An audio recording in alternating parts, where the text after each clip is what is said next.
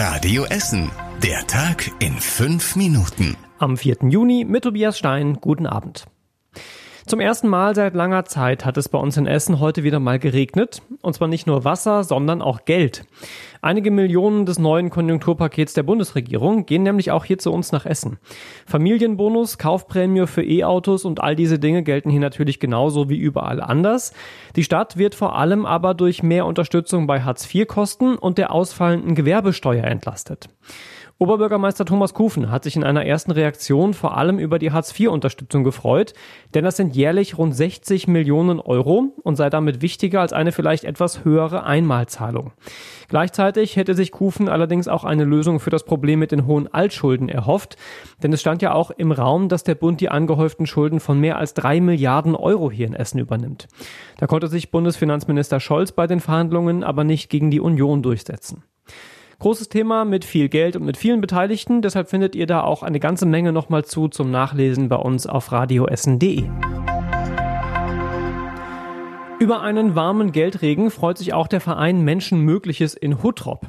Er hat eine Spende von 125.000 Euro vom Essener Schauspieler Henning Baum bekommen. Baum hatte das Geld bei der Promi-Ausgabe von Wer wird Millionär erspielt und gibt es an den Verein aus Huttrop weiter.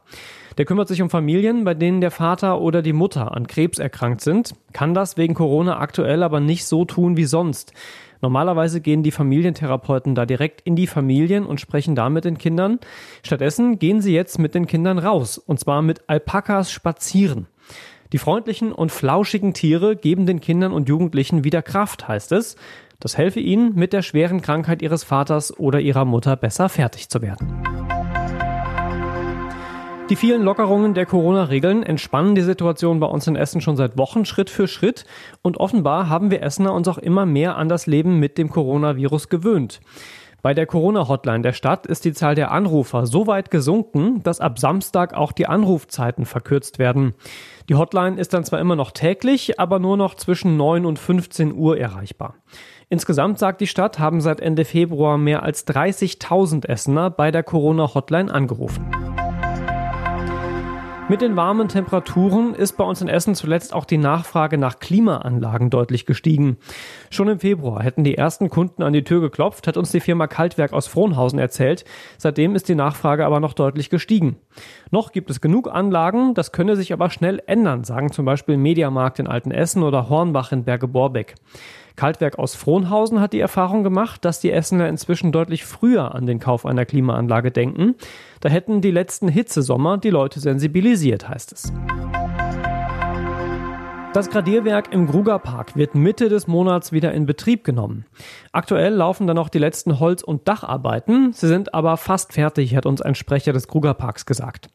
Das Gradierwerk ist seit zwei Jahren außer Betrieb, weil das Holz zum Teil morsch und verrottet war. Deshalb musste erst die Holzkonstruktion komplett erneuert und danach wieder neue Schwarzdornpflanzen eingesetzt werden. Am Gradierwerk verdunstet über ein bestimmtes System Salzwasser und wenn man nah davor steht oder vorbeigeht, ist das gut für die Atemwege, so ähnlich wie die Luft am Meer. Und das war überregional wichtig. Neben dem Bund mit seinem Konjunkturpaket hat auch die Europäische Zentralbank nochmal nachgelegt. Sie hat ihr Corona-Notprogramm mit Anleihen um 600 Milliarden Euro ergänzt. Das soll helfen, die wirtschaftlichen Folgen der Corona-Pandemie abzufedern. Insgesamt umfasst das Notprogramm der EZB damit jetzt rund 1,4 Billionen Euro. In New York zeigen die anhaltenden Proteste gegen Polizeigewalt offenbar Wirkung. Bürgermeister de Blasio hat jetzt eine Reform bei der Polizei angedeutet. Wir werden die Vorgaben, wie die Polizei eingreift, überprüfen und wenn nötig auch ändern, hat er gesagt. In den USA wird seit Tagen in vielen Städten gegen Polizeigewalt demonstriert. Anlass war, dass in Minneapolis ein Schwarzer bei einem Einsatz durch übertriebene Gewalt der Polizisten getötet wurde. Und zum Schluss der Blick aufs Wetter. Und es bleibt erstmal schmuddelig und vergleichsweise kühl hier bei uns in Essen. Morgen vor allem ab dem Mittag wieder Regen und vereinzelt auch Gewitter möglich, so bei 15 Grad. Und so bleibt es nach jetzigem Stand auch erstmal das ganze Wochenende. Die nächsten Nachrichten bei uns aus Essen hört ihr morgen früh um sechs hier bei Radio Essen. Jetzt macht euch aber erstmal einen schönen Abend. Das war der Tag in fünf Minuten. Diesen und alle weiteren Radio Essen Podcasts findet ihr auf radioessen.de und überall da, wo es Podcasts gibt.